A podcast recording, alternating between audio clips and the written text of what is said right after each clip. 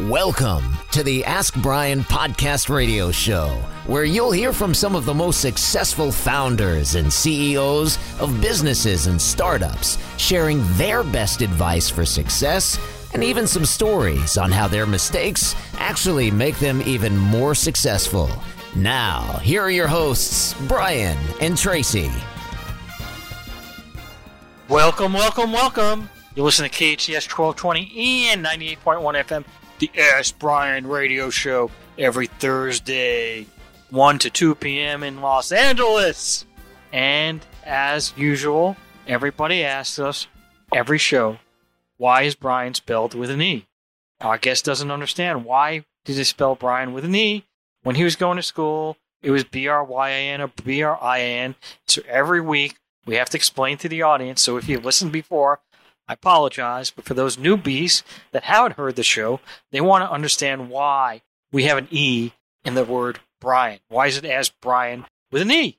So we have our lovely co host. Where is she? New Mexico today? Arizona? Georgia? Florida? I don't know. I'm thinking she's New Mexico.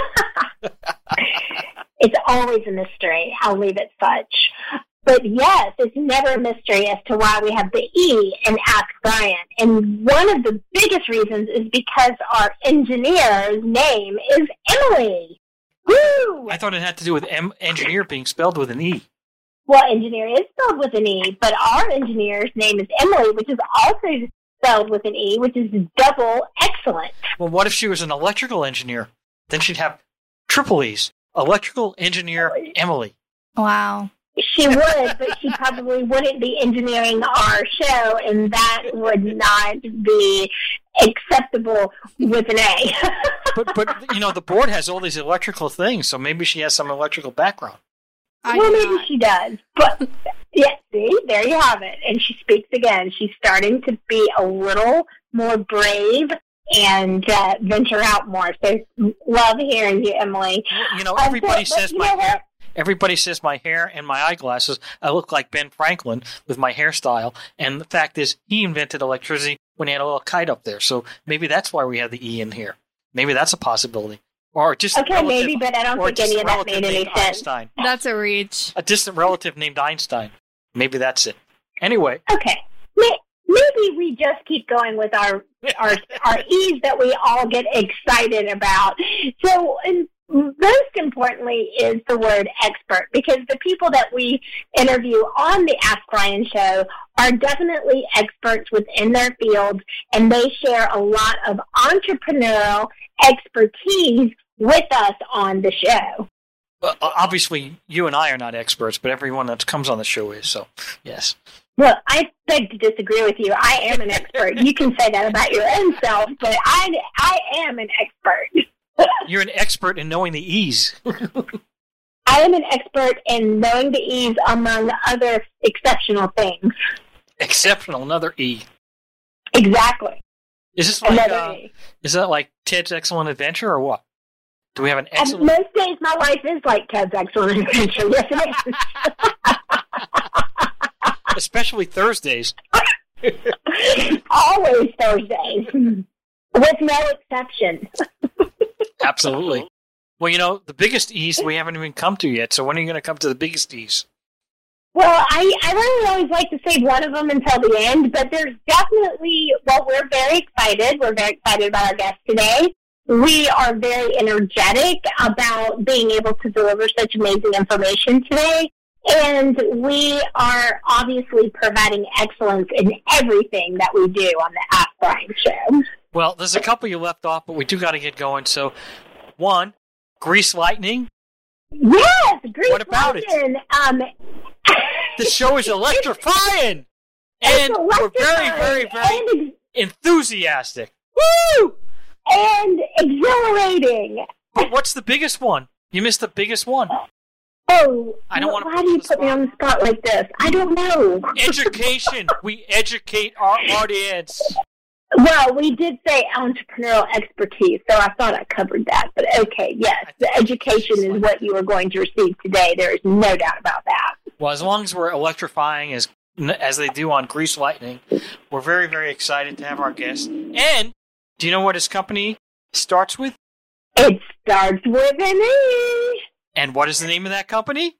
Eucalyptus Med. Exactly right. And without any further ado, how do you spell ado? A D I E U. And why do I like that word? Because it's almost all vowels and very few consonants. Absolutely.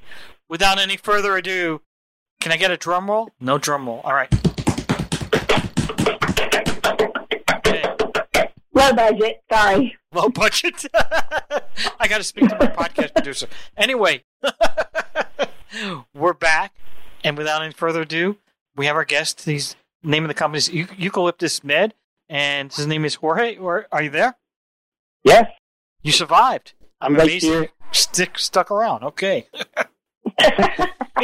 Pleasure to be with you, Tracy and Peter. Thank you very much. Well, you, Thank you. you're very tenacious. Not everybody says that, by the way. they say a lot of things about me, but we can't repeat that because this is a live show and there might be people under 18 on the show listening. So, I don't know. I got these big eye rolls from Emily, so I'm not sure what you're talking about. So, Jorge, before we get into your company, Eucalyptus Med, I want to go over a little bit about your background. So, before you started Eucalyptus Med, what was your background? Well, I'm a I'm an industrial engineer, and then I uh, studied an MBA at, in the U.S. And my whole career, I've been an entrepreneur or an advisor for other entrepreneurs. So in Mexico, I co-founded a business accelerator, and uh, you know that was before I decided to drink my own Kool-Aid with eucalyptus. So that's an interesting question. I, I don't want to go too far into it, but that is a good concept. So first of all, I know what an accelerator is, but I want to make sure everybody else understands what an accelerator is. So you can just quickly explain to people what that means. Of course. Well, in our case in particular, we were an accelerator that selected companies. They were SMEs, small and medium enterprises, and uh, we had to see in them a lot of growth potential. So then we invested in them, and also we helped them grow. So this is like a the scale up stage in which you have a good idea that uh, has already been proven, and then you help them escalate nationally or, or internationally. That's that's what an accelerator does. So you have a small company and you want to get basically you want to scale your business. Is that what it is? That's correct. And so you, you help them. So was this uh, this accelerator company? Was that just you? Did you have a whole bunch of people helping out? How did that work? A whole bunch of people. We were a hundred uh, in Mexico, and uh, we were strategy consultants, but also we needed uh, a lot of experts in recruiting. One one of the key elements to scale a business is to have the best talent, and that includes not only the, the, the C level, but also managers. So, so we're a big, quite a big team. What was your role at that company? I was the, the CEO. And you founded that company and grew it to a, a, a hundred people. Yes. Well, congratulations! So you've already been successful once. And how? And of the accelerated companies, how many companies do you think you did join this accelerator program while you were there? It would be probably around a thousand. Wow! um, during my, my, my, my, my tenure. Um, we work uh, a lot in tandem with uh, the Ministry of Economy from Mexico, so they would pay part of the check and, uh, and the company would pay the other part, so that definitely helped us a lot. We also work with a lot of entrepreneurs, with a lot of aspiring entrepreneurs, because, you know, right now, fortunately, we have a, a lot of availability in terms of uh, knowledge.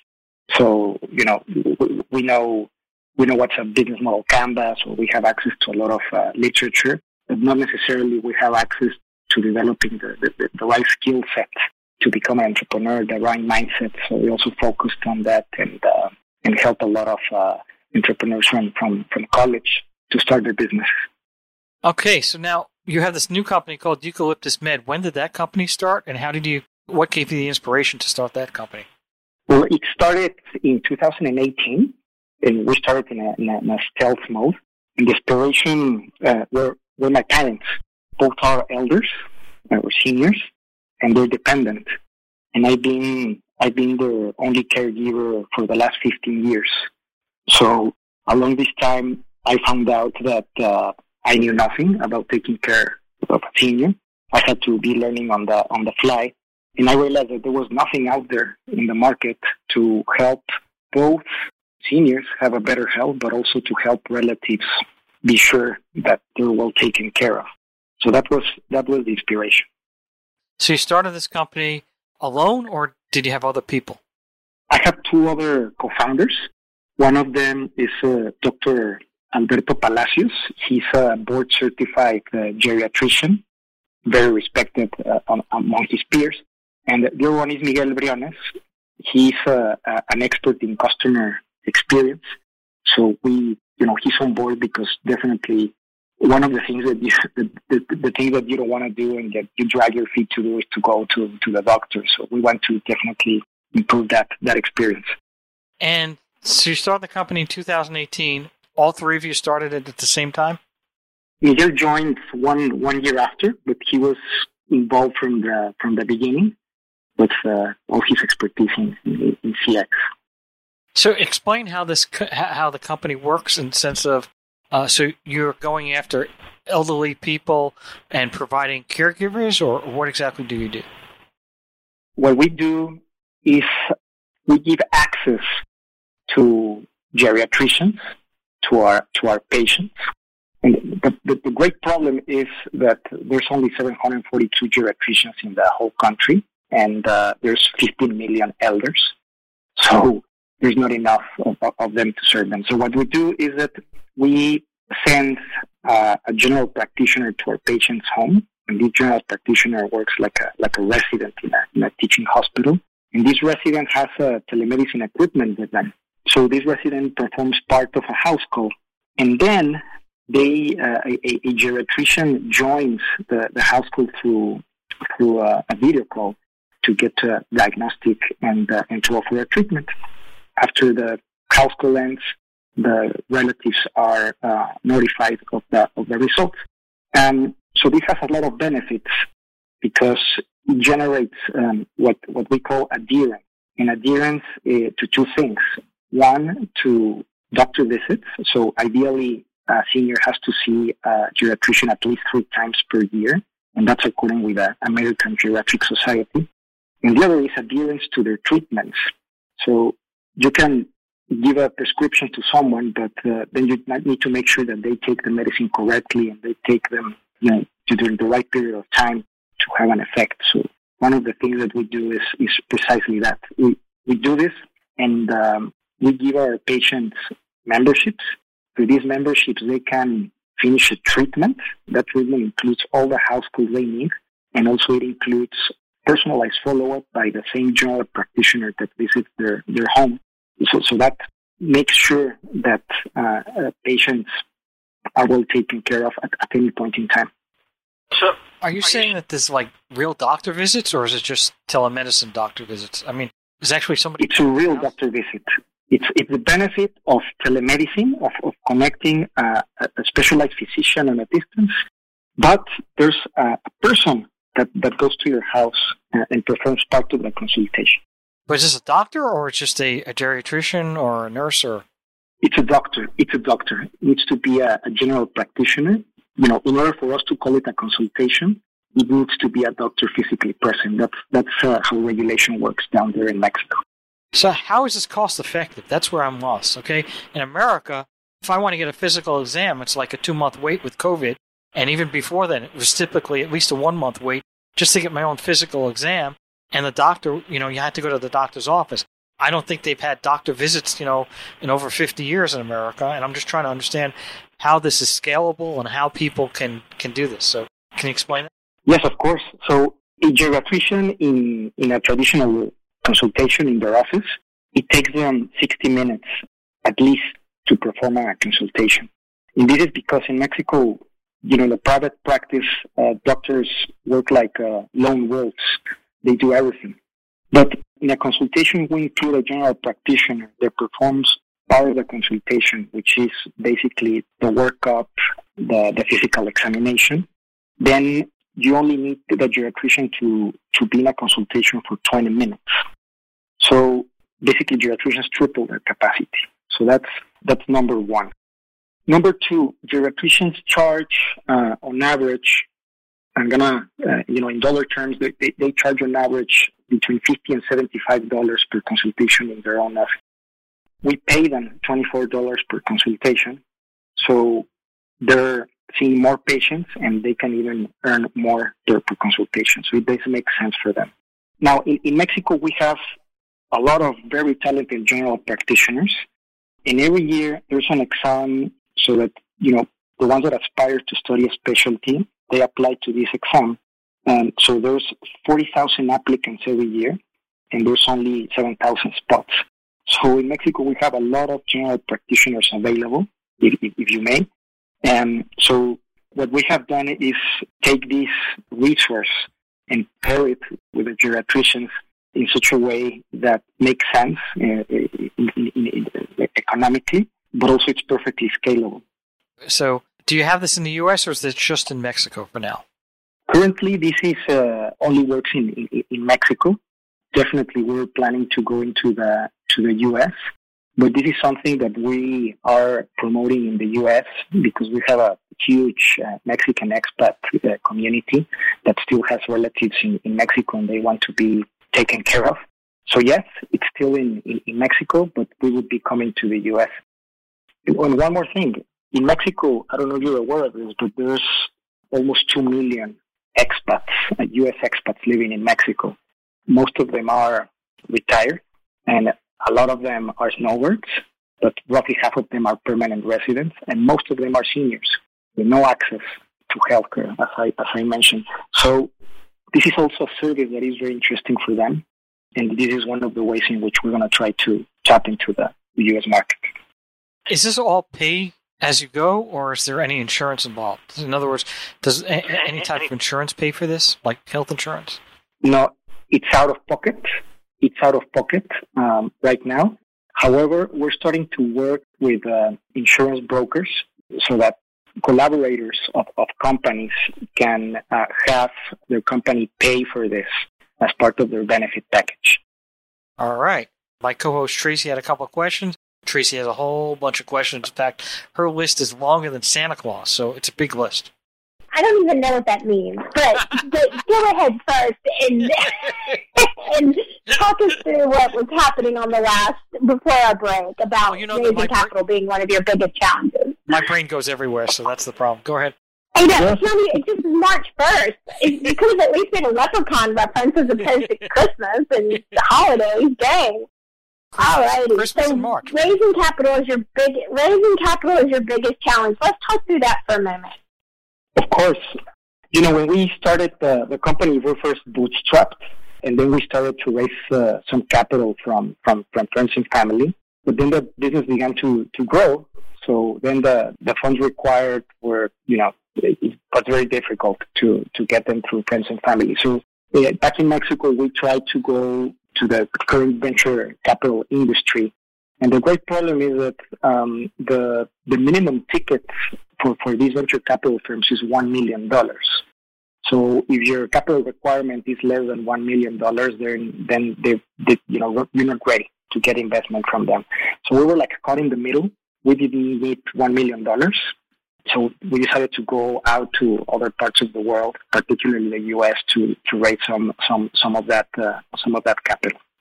So in terms of raising capital, let's talk about it in a phase one, phase two. So the raising capital that you've already been successful at achieving, where did you allocate those funds? And if you're going for a next round of fundraising, where do you anticipate that you'll need to allocate those funds? Yeah, well, the, the, the initial funds were to uh, allocated to the development of our telemedicine platform, number one. Number two, uh, in, in marketing, particularly web marketing uh, efforts. And number three, hiring some key personnel. Right now, uh, in, in our next uh, round, you know, it doesn't change a lot. We still need to invest more in our telemedicine platform because it, not only we use it to to perform our house calls, but also the whole operation is uh, supported by this platform. So it, it's very important for us to keep track of you know when are we going to have a house call with someone, when do we need to give a follow up call.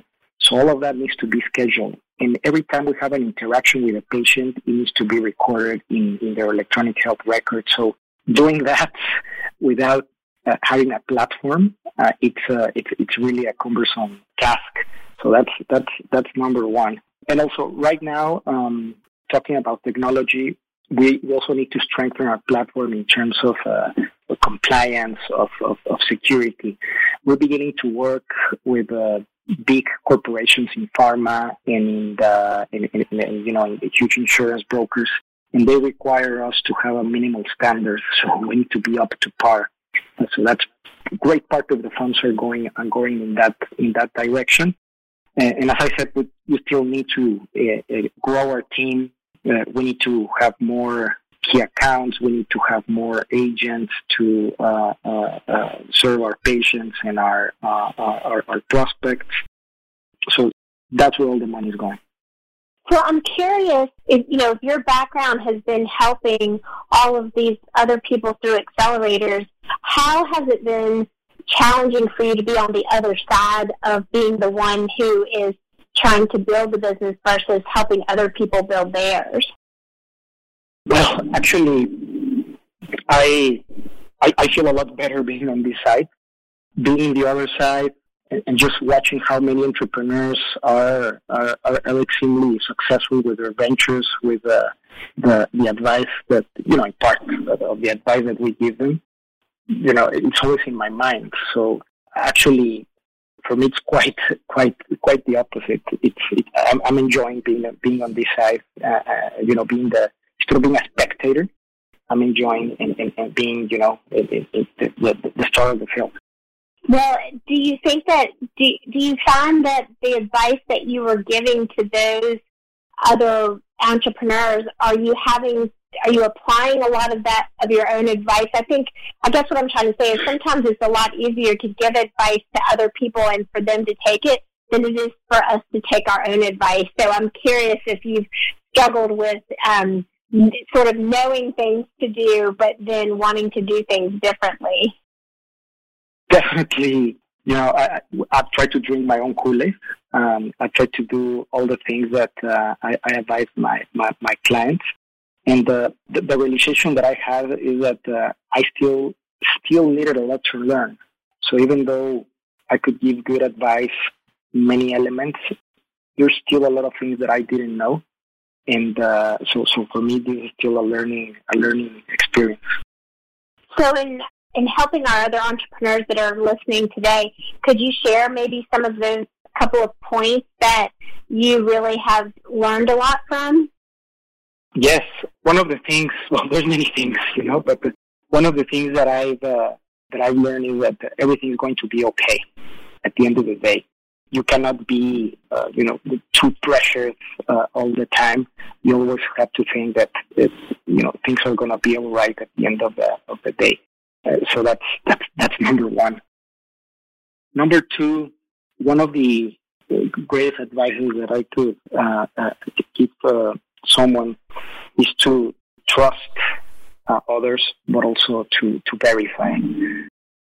And number three, communication is something very key. And there's a, a saying in Mexico that, uh, you know, if you don't communicate something, it doesn't exist. So it's very important to make sure that uh, all the communication flows through all, through your organization as you grow up. When you're a startup and everybody's in the same room, or there's only three or four people, it's very easy to communicate. But when you start to grow your company some of those lines of communication are broken and you need to make sure that information flows. Um, when there's no information, you create a void, and that void usually uh, it's covered by something else that you may not want. So, so that that's something really, really important. Is the majority of your team uh, virtual, or do you work uh, within the uh, confines of an office structure? That's a great question.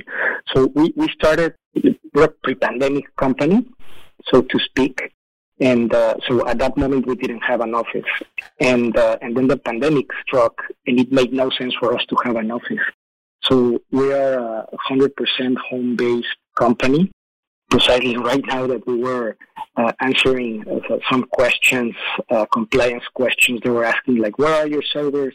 Uh, are they where are they located?" Those virtual server servers. We don't have a an office. So, so uh, you know, it's curious that we have been operating this way ever since.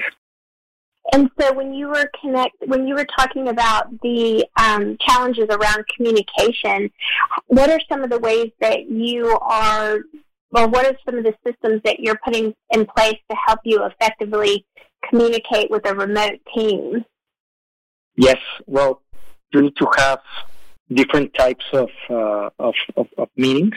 You know, you don't want to have too many meetings, but you need to have the right amount of meetings with uh, uh, uh, people we have, for example, I have a meeting uh, every week with uh, my my other two co-founders, but also we have then a meeting with our with our commercial team. And in that meeting with the commercial team, also other folks from operations uh, are, are, are are involved, so they can be on the loop. We had another meeting in which we uh, talk with all of our general practitioners, and and uh, we have an, an, another meeting in which we talk with all of our um, all, of our specialized uh, doctors. So it, all of that happens in, in, in one week, and, and, and, we make sure that all information is flowing. So that's that's that's number one. We, we, we always want to be in, in, in contact.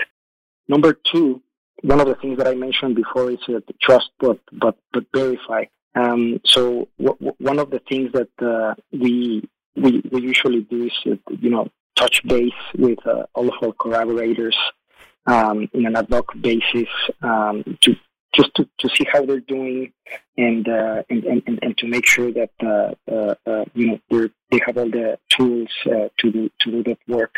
And at the same time, we're verifying that they're, they're actually doing it. So it's a lot of contact without making it too overwhelming. Right, because I mean that you know that's a lot of different uh, cooks in the kitchen, and that's a lot of different people to manage communication flows. Um, I'd like to circle back to something that you mentioned that I'd love if you can elaborate more on. So you were talking about collaborating with both pharma companies and the insurance companies. How will that change the dynamics of your business, and will it also change the way your business model is structured? You know, the, going with pharma working with insurance companies is our B2B2C strategy to expand exponentially. Right now, the efforts that we have done through web marketing, uh, you we're basically we're basically done to test to test uh, our product in the in the market. With, with with pharma, for example, one of the greatest problems is uh, uh, adherence to, to treatment. So what we're doing is uh, we're starting with work with them with some patient adherence programs in which we're going to make sure that they're taking their medicines correctly and uh, and that they're finishing their treatments. That's huge for for for for, for pharma because uh, you know we're increasing their sales and uh, and, and, and they, they can track that ROI perfectly. In case of insurance brokers, we're offering a product that doesn't exist in the market. So for them, it's really beneficial that they can have another uh, product in their in their portfolio, and it's a unique product. There's nothing like it uh, out there. So for us, that's that's the way in which we're going to scale in in, in, in Mexico, and uh, it doesn't change our, our the, the way we're doing uh, um, a, a business. From, from from the beginning, we wanted to to structure the business such a way that we can we can scale with opportunities like like like this. What changes is that we're gonna start to have a, a larger footprint in, in the whole country. Right now we have presence in three cities. This is going to force us to start uh, hiring general practitioners on the ground in many, many cities in Mexico. But the tough part so to speak, we have already done it, which is to create this platform to, to, to run all of. And so, since you brought the um, three cities in Mexico up, I'd love to hear your perspective on expanding outside of the country. So, you obviously you have an aggressive plan to expand within the country of Mexico, but what are your plans for expansion outside of Mexico and what's involved in that? Yes, yes. Um, so obviously we want to uh, expand to other countries in Latin America, uh, particularly Spanish-speaking uh, Latin America. The countries that have uh, similar challenges as, as, Mexico and also have a similar infrastructure. So we believe that uh, this model can be replicated in those in those countries. one of the things that's going to help us a lot in this replication is that also the you know there's a lot of expats from these countries living in the U.S. And uh, if we successfully start uh, serving the Mexican expats and their relatives in Mexico here in the U.S., then the work can be spread to other of the expats of Latin American countries so they can hire these for their relatives living back back back home. So that's that's our initial strategy. And uh, naturally, if uh, if there's changes in regulation in which uh, it's more flexible to do international telemedicine, we would obviously love to enter the U.S. market. Uh, you know, my, my in-laws, they're, they're from the U.S. and, uh, you know, I, am amazed that, uh, you know, there's, they, they, they don't want to go to, to see the doctor because of the experience that they, they have or if they want to see a doctor, they need to wait two, three weeks for that to happen. And, and, and I think that the, there's a great need also for, uh, uh, you know, in the U.S. for, for a product like ours. So if uh, international telemedicine regulations are flexible, then we might actually come here too. Who would be your competition within Mexico, and then who would be your competition when you entered the U.S.? Yes. So in Mexico, we don't have any direct competitor. I would say that the direct, well, the closest to get direct competitor are the, the one-man show geriatricians that do traditional uh, consultation. There's some competitors in the market like the, you know, brick and mortar uh, traditional hospitals that are trying to incorporate uh, telehealth. There's other very novel competitors um, that are uh, doing um, tech, and, uh, and, and, and, and one of them is called Sophia. And what they do is they offer unlimited uh, uh, consultations through telehealth with, with, with their clients for a, for a fixed amount per year. The, the issue is that they don't serve people that are 65 years or older. So there's like a, I don't know, like a lot of people don't want to get into this industry, the senior industry. So we're taking that as an as an advantage uh, right now. And in the U.S., well, there's I would say that the largest competitor that we would have it's uh, it's called Papa Health. They're a, a, a company that uh, started uh, in, in Florida uh, that has been uh, very successful initially to having like peer support for elders. So someone younger would you know be paired with a with a senior and help them in, in different arenas. But right now they have expanded also into healthcare, so I, I guess they would be our, our, our main competitor. Why do you think that nobody is in the industry in Mexico going for people over 65? Is it that they don't have the money, or is it that, you know, because uh, usually competition rises. So usually if something is going to be successful, it's usually a good indication when somebody says you've got competitors. When you when I hear that you don't have competitors, it scares me that why not? Exactly. I, I think, you know, it, it, it, it speaks to the system. Um, as I mentioned, the, the, the medical system uh, believes that uh, you can treat seniors the same way you treat uh, younger adults. Uh, so there's no urgency. There's no need to treat them in a in a, in a different fashion.